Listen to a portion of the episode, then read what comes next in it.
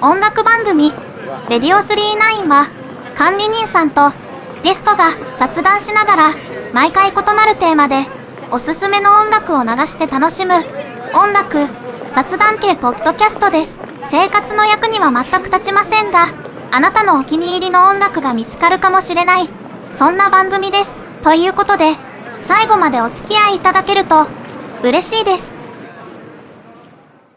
はい、えー今週も始まりました、レディオ39です。えー管理人の佐藤ですということで、えー田中さん、はい、こんばんは。こんばんは。なんとか今週も生き残りました。はい。お疲れ様でした。お疲れ様でございます。あの、日々の労働ね。テーマ発表いくか。はい。はい。えーっと、じゃあ田中さんから今日は発表していただこうかな。あ、言ってよろしいでしょうか。いいです、いいです。準備 OK ですよ、エフェクトも。はい。今日の特集は、海岸線ミュージック特集。よ海岸線えっ、と、じゃあ、いきさつと言いますか、経緯というか、そこに至るストーリーがあるよね。あ、そうですね。 うん、ちょっと簡単に、あの、リスナーの皆様、あの、わからないから、唐突に海岸線ミュージックは、 あの、なんかね、あれだから、はい。はいはい。あ、じゃあ私の方からどうぞどうぞ。いいですかね。あ、はい。えっと、今、僕が住んでいるのは北海道の、えっと、旭川の近くの内陸部にある町なんですよね。うん、海がない町で、うん、で、あの、先日、海のある留萌っていう町に行った時に、おールモイは聞いたことがあるね。あの、結構漁港で有名なうんうん。はい、港町でさあの有名な町だと思うんですけど、はいはい。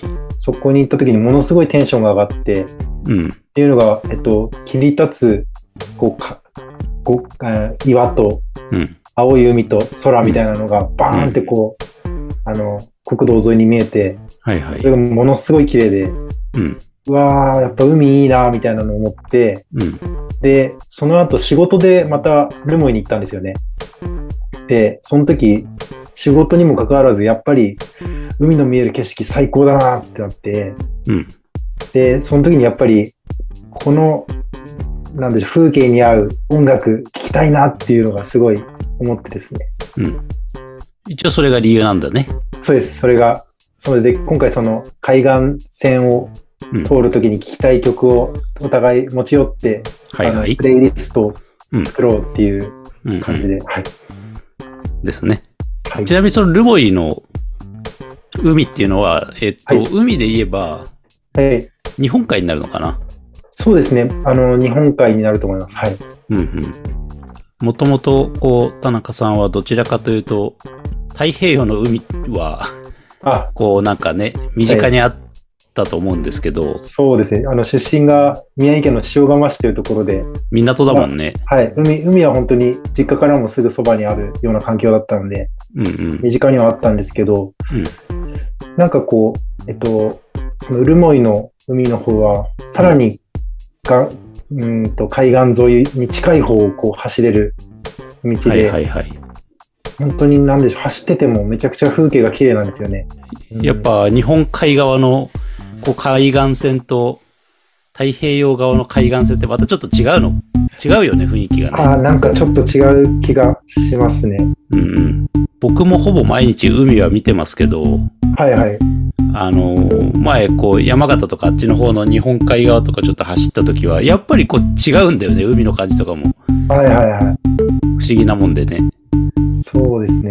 うん、僕のあの一番推しの北海道のスポットでシャコタンっていうところがあるんですが、あーそれも聞いたことがありますねはいうんえっと、留萌から、えっと、南下していくと益毛っていう町とかを通ってえであと石狩あをあ通ってですねはいはいはい石狩はよく聞いたことありますなんか全部印象というか感想薄いんだけどさあーいやいや聞いたことある程度で、でその石狩石狩湾の方もものすごいあうのんパノラマビューというかうん海が開けている状態ですごく綺麗なんですけどはいはそいこを通って小樽を通ってうん、海っぺりをどんどん進んでいくとシャコタンっていう町があってはいはい、シャコタン岬っていうのがあるんですけれど、うんうん、あのシャコタンブルーとかって言われるようにですね、本当に真っ青な、でも透き通ってるような青あで、海が綺麗なんだはい、とっても綺麗なへーで、と、シャコタ岬には灯台が立ってるんですけど、うんうそん。の灯台の見える風景と海、バック海みたいなのがものすごい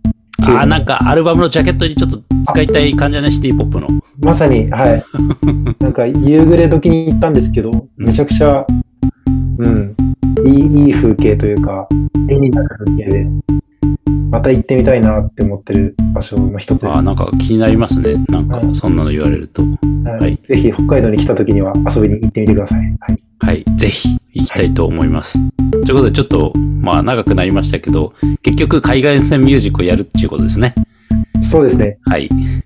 海岸線ミュージックは、えっ、と、海の近くのドライブに聴きたい曲だとか、まあ、歌詞の中に海辺とか海岸線とかそういうようなものが入っているとか、単純にこれを海岸線通るときに聴きたいみたいな。あ、なるほど。情熱がでも OK な感じですね。情 はいパ情熱があれば OK です。なるほど。わかりました。じゃあ、ちょっとお手本代わりに、じゃあ、はい。今回も田中野球団から、えー先生ということで、はい。はい、えーじゃあ1回のもあって田中野球団の攻撃ということで、じゃあ田中さんの方から1曲目いきましょうか。あ了解しました。じゃあ1曲目は、カーテンの海物語という曲をお願いします。お送りした曲は、カーテンで海物語でした。いや、疾走感っ疾て走感感。じね。 もうこまされ、しく疾走感。もうこれ疾走感、1分46秒の疾走感をお送りしましたって感じですね。そうですね。もうこの曲は、その、じゃあ海行くぞっつって、海に向かってる途中を想像してます。タイトルもね、もううん、直球だしね。そうですね。うん。 なんか、このカーテンも出身、えっと、今活動してるのが群馬県で、あ、う、うぐまけて海なくないはい。なので、多分海に馳せ る思いというか、そういうものがあるのかなと思っていて、はい。ああ。あの、ないだけにね、海がね。海への憧れ。はい。人仕様というか、まあ、人一倍強いのカかーな。うん。テン。じゃあ、田中さん、オープニングトークはこの辺でよろしいです かあ、大丈夫大丈夫です。すいません。あの、いや、俺、大事なことすっかり忘れてたよ。あここ1、2回ね、タイトルコールを忘れてたということでね、最近気づいてね、番組名言うの忘れちゃってたなと思って。あ、はい。はいあの、音楽番組です。はい。はい。今宵も楽しく雑談してまいる音楽雑談系ポッドキャストということで、じゃあタイトルコール改めてよろしいですか私の方から。あ、お願いいたします。はい。えーじゃあ、音楽番組、レディオ39。 I found myself in the dark of the night. When I was lost, needed a reason to fight.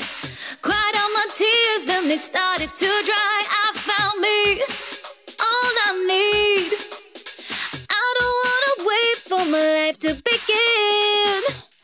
I can't explain how, but I feel it in the air as it touches my skin. And it all starts right now. 今回の雑談、これは聞いておきたいっていうのがあってさ、ええ。やっぱりこれは外せないよなということで、あのーライジングさん、はい。ロックフェスティバル5、初登場ということで、はいはいはい。まあ今終わってみての感想というか、率直にどうでしたか ライジングさん最高っす。いや、まあそんな、そんなすごいストレートの球を投げてくるとは思わなかったですけど、あ、それそうだよね。 いやもうそりゃ3年そうぶり、だよね3年ぶりだったんで。 3年ぶりってことは2019最後。 2019が最後です。はい。ああ、あの、ナンバーが出れなかった時かな。そうですんはいちなみに、えーっと、まあ、いろいろ見たと思うんだけど、ベストアクトは今回どれでした、うんと、二二つ言いたいんですけど、どうぞどうぞ。一つが、金子綾乃さんの代わりに出た、うん。ザ・ボーイズ・アンド・ガールズの渡辺慎吾さん。ああ、なんか一人で出て、ギターで歌ったんだってね。第一本で、あの、はいはい11年バンド活動をしてきて、初めて、ライジングに出れたんですけど、ああ、ボーイガールでも出てないんだね。まだ出てないんですよね。ああ、当番組で結構ね、推してますもんね、ボーイガーいルさや、ん。もう、ボーイガルはめちゃくちゃ好きで、で、もう、渡辺慎吾さんもやっぱりライジングに出たいっていうのを一つ目標にしてたみたいで、うんうん。うん、その、それが叶った姿と、やっぱりギター一本で、うん。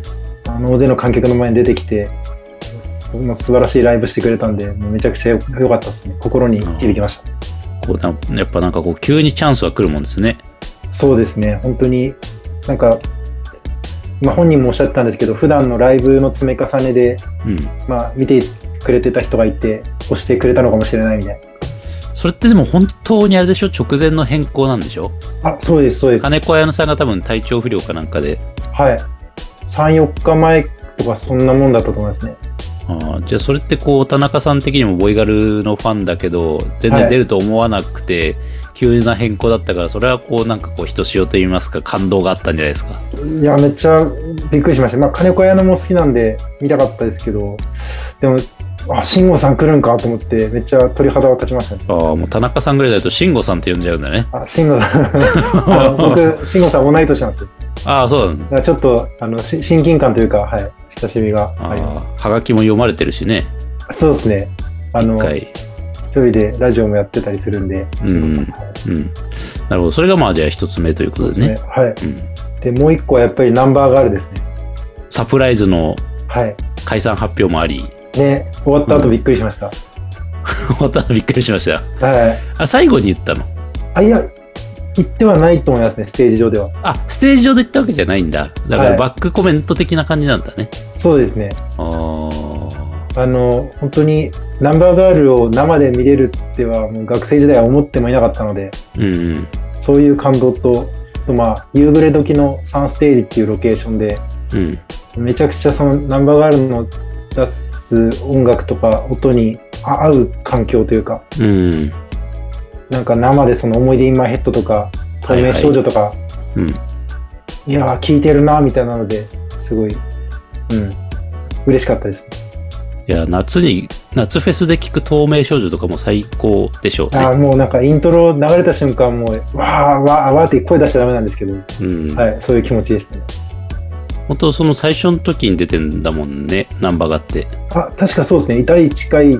出て99年とかかなそうだよねナンバーがなんてあの僕ら知った時にはもう解散してはい、座禅になってたもんねあーあ管理人さんの時もそういう感じだったですぎもう解散ライブアルバムとかが出てたから解散してたんじゃないかなあーうん、もうそうですよ。商業無常とかになってる頃ですよ。あーそうですよねちびもうりょとかなんか商業無常とかに。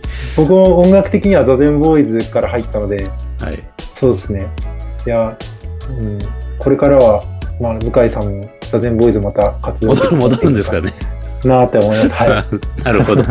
あじゃあまあなんかこう、いや、今回はできないかもしれないけど、ちょっとどっかでこう、なんかね、その、ライジングさんの振り返り会というか、これ良かったよ会があってもい、はい、いいかなと思ってるけど、他に何見たんですかちょっと長くなっちゃうけど。えっと岸田さんのソロああ、くるりのね。はい、うんとピローズおお。で、まあ、あとステージ、えっと、アースステージということの前にテントサイトを撮ったので、まあ、そこから聞こえてくる音楽、ド発展とかおおはいはいはね、い。うん、あとはもう子供と一緒に行ったんで、うん。あの子供と一緒に遊んでたりとか、なるほど、なるほこんど。な感じで、はい。なあだからいつか、あれですね、本当に、レディオ39のメンバーで、ライジングでお会いしたいです。 そうだね、ちょっとこう、えコロナ収まったんだなって、なんか第18回でも同じこと言ってんだけど、コロナがね、いや、なんか本当に、別件でちょっと北海道行こうと思ったけど、やっぱりね、ちょっとコロナとかが流行ってきちゃって一回ね、はいはい。挫折したんだけど、ちょっと本当、落ち着いたら行きたいです、本当に。そうっすね。あの、セイコーマートも行きたいんで、ああ、セイコマと、ホット長谷川ストアと。アセスト、はい。うん ということで、はい。まあちょっとそのうちやりましょう、あの、ライジングさんの振り返り会は。あ、ぜひ、あ、そうだ。先週の放送で、うんうん先生がそのライジングの2014年あがあ言ってたねなんかはい、最後2014年に行ったっていうおっしゃってたんですけど、うん。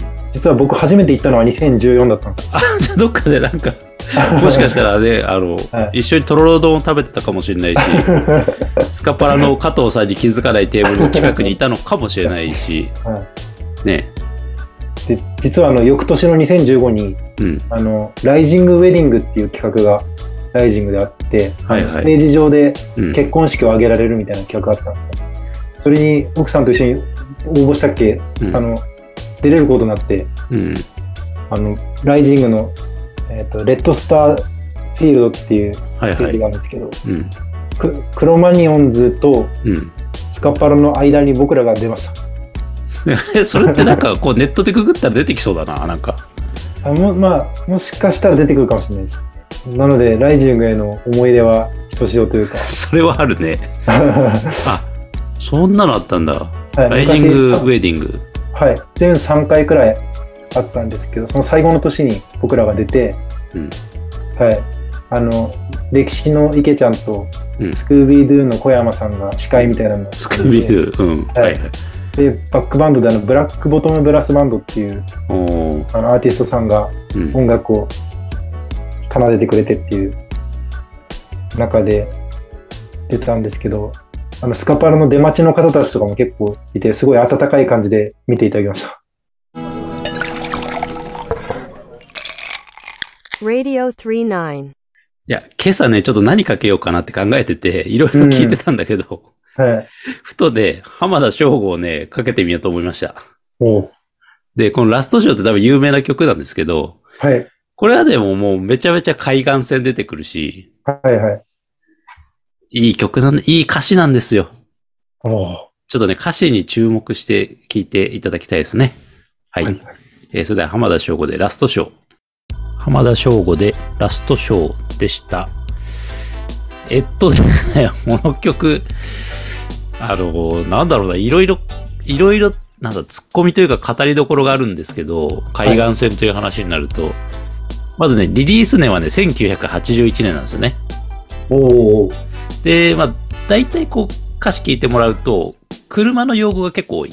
バックミラーとか、うん。君の親父の車夜更けに盗み出しとかね。うんうん。で、カーラジオから俺のお気に入りのライクラローリングストーンとか、おうあとはシートに身を沈めてとかさ。はい。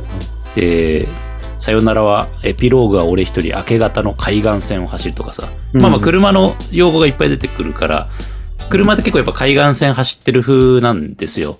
はいはい。で最初まあこの企画やるにあたって田中さんの方からなんかどの辺のこう海岸線を走ってとかイメージしても楽しいみたいなのがあって文章でうんうん。じゃあこれ浜省どこ走ってんだっていう話になるんですよはいはい。でおそらく推測なんだけどはい。これはあくまで浜省さんのなんかイメージの中とか妄想の中のなんか青春映画のワンシーンみたいな歌詞なんだよねああ、実際にやってるわけではないってことですかそう絶対日本じゃないのよこれあ浜省さん広島だからさ出身あ。うん。はい。絶対1981年にハンバーガースタンドで俺たち待ち合わせててないだろうと思ってさ、なるほど。うん、マうんうんママックとか出たり出なかったりぐらいの時なんじゃねえのと思ってまだ ああ。ハンバーガースタンドはアメリカしか多分ないじゃない映画の中の世界的な。う。そうそうそうだかうんうんうん。ら多分そんな世界観なんだけどすごく美しくてさなんか本当映画みたいで、なんか切ないそうそうなって。まあ、多分別れちゃってる話なんだけどバックミラーの中にあの頃の君を探して走るっていうのが切なくてさあバックミラーっていうけど、これ、要はルームミラーだよね、多分。いあ。うん。や、なんかこの切なさもいいなと思って、今回のテーマに合ってるかなと思って、選んでみました。 He's in Bruce. You better wait here. I'll be back in ten minutes. Ten minutes is a long time to be away from me. じゃあ、ちょっと、じゃあ次、2回の表、田中野球団の攻撃行きましょはい。そうしましたら2曲目はですね、三つ目のセダンをお願いします。お聴きいただいた曲は三つ目でセダンでした。やっと三つ目をかけられました。う。あ、あそうだね。まあ、かけてなかったね、三つ目まだかけてなくて。あ、はい確かにね。多分この曲の歌詞からするに、海岸線について、ちょっとこううん海を眺めながら、いろんなことを考えてるっていうような雰囲気のはいはいは歌詞い。だと思います。管理人さんの雑談コじゃあ、ちょっと雑談しますか。はい恒例の。はいはい。あの最近こうツイッターの方とかでもいろいろと交流をさせていただいててですね、はい。あのー他のポッドキャスト番組なんですけど、うんうん。研究室でおしゃべり、ラジオで経営学っていう番組あるんですよ。はい。これあの、北海道の大学の、はい。その、教授と、えええーその多分ゼミの OB の女性が喋られてる番組なんですけど、うーん。ちょっとまあこのの方たちとちょっとおしゃべりしてまして、ツイッター上で。はいうんまあ北海道ということもあって、あの、第18回の北海道アーティスト特集、ちょっとまあ僭越ながら進めさせていただいたところ、あの、聞いていただきまして、おうあの、ちょっと感想とかも送っていただいて、はい。非常にあの嬉しかったんですけど、はで、それで思ったんですけど、うん第2回北海道アーティスト特集をやらねばならないのをすっかり忘れておりまして、い。はいはいはそれをやらなきゃなと思ってて、い。うん。その第18回私もちょっと今日聞いてみたんですよ。はい。で、そしてエンディングのところで、じゃあ第2回もやろうねっていう話をしてて、はいはい。で、田中さんがその時に、じゃあ僕その時はちょっと、おすすめのグルメの店とか、なんなら紹介しますわ、みたいなことを言ってたんです そんな調子こいたことち言ょ、っちてょ、ちますょ、こんかなこと言ってたんですよ。はいはいで、はい僕が言いたいのは、ええ第2回に向けてその準備はできてるのかなという、だああ、それは任せてください。いぶ自信あるね。いや、もう、結構やっぱ5年住んでるんで、ああ、あの、知ってる、知ってる店というか、あの、美味しいお店とかも、チはいはいはいェックはしてるんで、札幌、旭川あたりだったらいくつか、はい。ああ、いやいや、なんか、そう。で、その時の反省って、としてはさ、第18回の。いや、はいなんか、結局なんだかんだでグルメの話あんましなかったね、みたいな終わり方だった。ほうほうほう。で次回はね、はい。ぜひグルメをフューチャーしてはい。いきたいよね。音楽番組だけど。わかりました。あの、管理人さんが北海道にまた来たいと思うような、うん。はい。グルメ情報、ちょっと仕入れてきます。俺もね、結構、店調べてんだよね、YouTube とかで。えーあ、YouTube とかでもあるんですよ。そうそう、なんかあのね、パフェ。パフェと酒の店、佐藤とかってあるでしょ。はいはい。あそこ行きたいなと思ってあ、今、そうですね、締めパフェっていうのが。あ、そうそう、った締のでめパフェね、前行った時ね、すげえ並んでて行けなかったんですよ。本当に並んでるんですよ、若い。特にそう女そうそう性が多いと思うんですけど。はい。びっくりしちゃって。めっちゃ11時、夜11時ぐらいでめっちゃ店の前に並んでたりとそうかする。そうそうそう。夜パフェ食べたいと思ってさ、はいはおじさんだけど。い。いやー、自分もパフェ好きなんでうん。食べてみたいです。あ、じゃあちょっと、第2回音楽、あ、北海道出身アーティスト特集は、ちょっとパフェをフィーチャーしようよ。あ、いいっなすね。なんなら、うんうんうんお。すすめのパフェとかをちょっとさ、田中さんに紹介してもらって、あ、わかりました。きっとなんかスイートな回になると思うよ。そうですね。うん。いや、なんか、コーヒーショップとかにパフェ結構あったりしますからね。とかさ、なんだろう、締めパフェとかさ、うん。夜カフェとかってあるじゃん。はいはい。で、俺もね、一回、北海道行った時にさ、うん。そ、そん、そこの、北海道の地元の方にさ、よ夜カフェ連れてってもらったけど、結構なんかおしゃれな店とかあんだよね、雑居ビルの中に。そうですね。結構ふ、それこそ古くていいお店とかもまだ残ってる感じびっが。くりした。うんうんうん。なので、ちょっとそういうところをはい田。中さんに紹介してもらいたいなと僕は思うんですよ。了解しました。はい。仕入れてきます。はい。よろしくお願いします。じゃあ曲、曲に行きましょう。はい。次はですね、えーっと、邦楽ときたら次、洋楽。でさっき80年代の J-POP だ、J-POP というか、浜所だったんで、次はですね、ちょっと、えーだいぶ先に行って、2000、これは15年かな。タキシードっていう、まあ、ユニットですね、二人組の。うん。の Do It という、まあ、曲聴いていただきたいんです。これはまあね、すごくまあ非常におしゃれだし、ノリが良くて、ずっと聴いてられるんですけど、私は。まあ、そこまで海岸線関係あるかつは関係ないんですよ。はい、ただ、これ、どんなシチュエーションにも合うんで、海岸線で車流しながら聴いても絶対気持ちいいよね、と思って、おお。はい、進めてみたいと思います。はい、それではタキシードで Do It。はい、えー、タキシードで Do It でしたということで、これね、PV も秀逸なので、ぜひ見てもらいたいな、PV も。めっちゃ気持ちいい曲ですね。そう、気持ちいいんですよ。これね、僕7年間ぐらい多分聴いてる、2015年からも。 うーん。ずーっと聴き続けてね、何回でも聴けちゃうんだよね、これ気持ちいいから。なんか、二人ともカリフォルニアの方の出身って、あ、プロフィール見たら、カリフォルニアっつったら、えーっと、西西海岸です、ね。西海岸だから、案外海岸線なんじゃねって気がするねなんか後付けでそうい申うし訳ないけどななんかそういう風景を、はい、感じられるような曲っすよね。それは田中さんナイスフォローでしたねいあや、めそうっですちゃいいかっすね。う。ん。そっか、海岸線に実は合ってたのかもしれないね。うん。うんでは、じゃあ続いて、田中さんの、はい。そうしましたら、次の曲が、湾岸バンドで夏の夜です。お聴きいただいた曲は、湾岸バンドで夏の夜でした。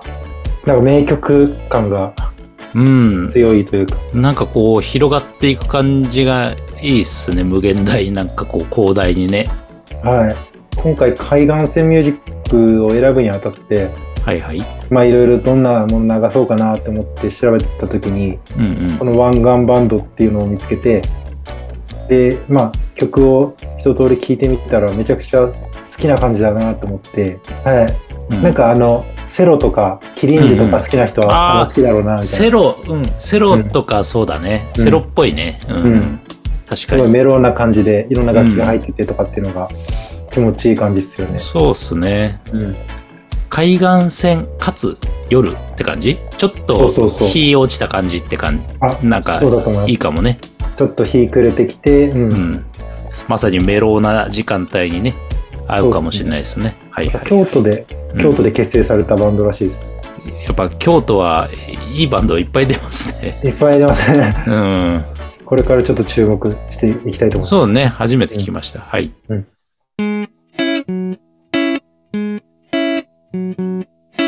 Radio 39. えっと、まあ、当番組いろいろお便りを募集しておりまして、あえて聞きますが、田中さんのはいあなたの健康について気をつけていることは何かありますかやってることは。あ、やってること、はいはいはい。あ、えっと、自転車通勤とプランクです。あ、自転車通勤ちょっとじゃあスルーするけど、はい。プランクしてんの プランク最近やってます。ああ、プランクきついよね。きついっすね。で、そうっすね。風呂上がりとか、なんか、あ、やんなきゃっていう感じで結構毎日やってて。でも、自然と胸筋とか、なんかついてきた雰囲気になってきてます。あれは結構全身運動だもんね。はい。なんか弟がめっちゃ筋肉オタクというか、うん。筋トレ大好きマンなんですけど彼からもプランクだけはやった方がいいよみたいなプランクやればうん。全身そうあの鍛えられるからみたいな言われおてーはいはい。やってますね今もずっと、うん、結構じゃあできるようになった感じですかね。あでもやっぱり30秒ぐらいで結構もう疲れてへばりあまあ、30秒でもきついもんね。すはい確かあのー、プランクのギネス記録っていうのがあって、え確か元アメリカ海兵隊のおじさんみたいな人 が、な何、何時間だったか い何、や何時間か何日か忘れたけど、プランクをやり続けるんだよ。やばいですねやばいんだよ、あれ。あれちょっとね調べてみて、やばいかわら。かりましたちょっと気になりましたいやっぱ、田中さんもやっぱ海兵隊とかそのレベルまでいかないと、やっぱり、やプランクで世界を目指すんなら、あもそのレベルですよ、やっぱり。うやばいですね何時間とかやばいですうん。それ、多分できたら海兵隊になれるよ。えマジですか米軍の。いやちょっとあの憧れもあるんでちょっと頑張りたいと思いますじゃあ曲。じゃあ私、今日最後に持ってきた曲が一応ね、邦楽、洋楽ときてね、最後アニソンで締めようかなと思ってます。ほう でね、この池田正則さんが歌ってるナイト・オブ・サマーヌー、サマーヌードじゃない、ナイト・オブ・サマーサイドっていう曲なんですけど、あのね、なんか気まぐれオレンジロードっていうジャンプのはい。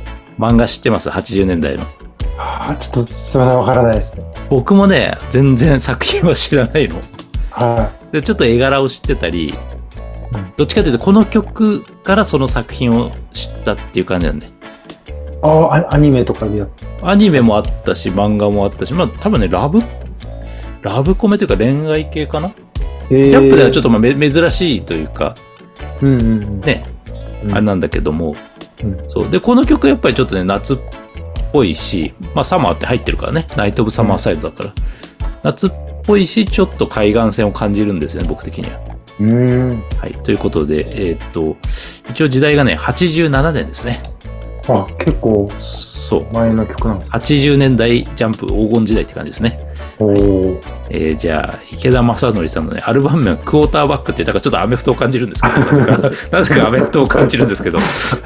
えーじゃあ、聞いていただきたいと思います。池田正則でナイト・オブ・サマーサイド。はい、えー池田正則さんでナイト・オブ・サマーサイドでしたということで、あ、でもあの、ちょっとね、今気づいちゃったんだけどさ、言っていいはいはい。あの最初海岸線をテーマにやってたんだけど、うん俺途中からなんか夏の曲になってるなテーマが勝手にさっきも説明しながらサマー入ってるしって言ってたけどあの、多分な んですけど、海岸、あの、海に行くのってやっぱり春夏だと思うんですよそうだよねなんとなく夏をイメージしてるでしょ、そうですね、夏、やっぱりアーティストの方もその夏をイメージして、その中で、はい、海岸線っていうのが結びついてくるような感じだと思そううんだで。よねだから海岸線とこう、サマーは切っても切れない関係でうん。冬の海岸線だとまたちょっと違うよねそうですね、ま、もう北海道だと、超危ない感じになる。超危ない感じのちょっともうちょっと違ってくるでしょ選曲そうですね、結構曲聴く、ひなんていうかね、心余裕がない。理由がなってくる、はい ああそうだよねはいそうそうだからなんかちょちょっと最後の曲なんかは、うん、俺もなんか解説の中でなんか自分で「サバー入ってるし」って言ってた の海岸線入ってるしだけどサバー入ってるしって言っちゃったかなと思っていやもうイイコールヒロインでのサマーソングなん で、はいそうだよねはい、はい、ということでじゃあ以上6曲ということで、えー、とありがとうございましたありがとうございました。はい。えっ、と、リスナーの皆さんも、えー最後までお聞きいただき、えー今回もありがとうございましたということで、はい。えー当番組はですね、いろいろ、えー番組のご意見、ご感想をお待ちしております。えー、Twitter の方で DM いただいても構いませんし、えーメールアドレス、えー詳番組の詳細欄の方に載っているメールアドレスに送っていただいても構いませんので、どうぞ、どしどしお送りくださいということで、現在募集しているテーマがですね、実は今、えっ、と、あれか、二つあって、ジョギングに合う曲。これまだ武藤さんのあの例のやつを引っ張ってますけど、はいはいえージョギングに合う曲。近々私が最後にシュートを蹴り込む予定ですので、えージョギングに合う曲。えーそれともう一つが、えっ、と、前回、えーかけました、えー、ケンナオコさんの、えー夏を諦めての解釈と いう、2つのテーマで今募集しておりますので、 うんはい。ちなみに、あの、私、あの、この前先生が勧めていただいた、あの、相席食堂、 健直子さんとかアマプラで見ましたけど、あの、非常に面白かったですね。ああ、アマプラであるんですね。 直子さんが、基本的にさ、相席しなきゃいけない番組で相席嫌がるんですよね。 恥ずかしがって。恥ずかしい方なんです。そうそうそう。でも根本からちょっと成り立ってないっていうのもまあ非常に面白いところ ですね。はい。はい、ということで、ね、えっ、と、じゃあ、また次回ということになりますけども、またね、田中さんの方も、もうすぐ、あまたすぐ年末になるんで、ベストトラックの用意とかも、ああ、そうです進めていただいてね。はい。よね。うん。どうですすか今年は、どんな感じの、今年、そうですね、結構新しいバンドというか、今まで聞いたことないようなアーティストも知れた年だなと思っているので、なんか、あ結構新しめのバンドです攻めていきたいと思ってます。あじゃあちょっと楽しみにしてます。ははいい。じゃあ今日はこの辺でということで、 だいぶ、田中さんもなんか今日お疲れ気味ですね。いや、なんか、ライジングの、なんでしょう、翌週というか、あ来年の疲れ、疲れがまだ残ってなる。なんあか結構疲れてるかもしれないです。あ、そうですか。じゃあ、はい今日はもうゆっくり休んでいただいて、はい。はい、皆さんもね、あの、夏風邪とかひかないように、扇風機をかけっぱなしにして寝ると、ね、体ペタペタになってるからね、朝起きた時。 変な汗で、はい。ということで、扇風機は止めて寝ましょうということで、はい。はい。それではまた次回よろしくお願いいたします。はい。レディオ39でした。今回も最後までお聞きいただき、ありがとうございました。レディオ39では、番組へのご意見、ご感想をお待ちしております。ツイッターは、ひらながで、ハッシュタグ、レディオ39でお願いします。ツイッターでは、番組の更新情報をアップしていますので、フォローいただけると嬉しいです。メールは、番組詳細欄のリンク先から送ることができます。それでは、また次回お会いしましょう。レディオ39でした。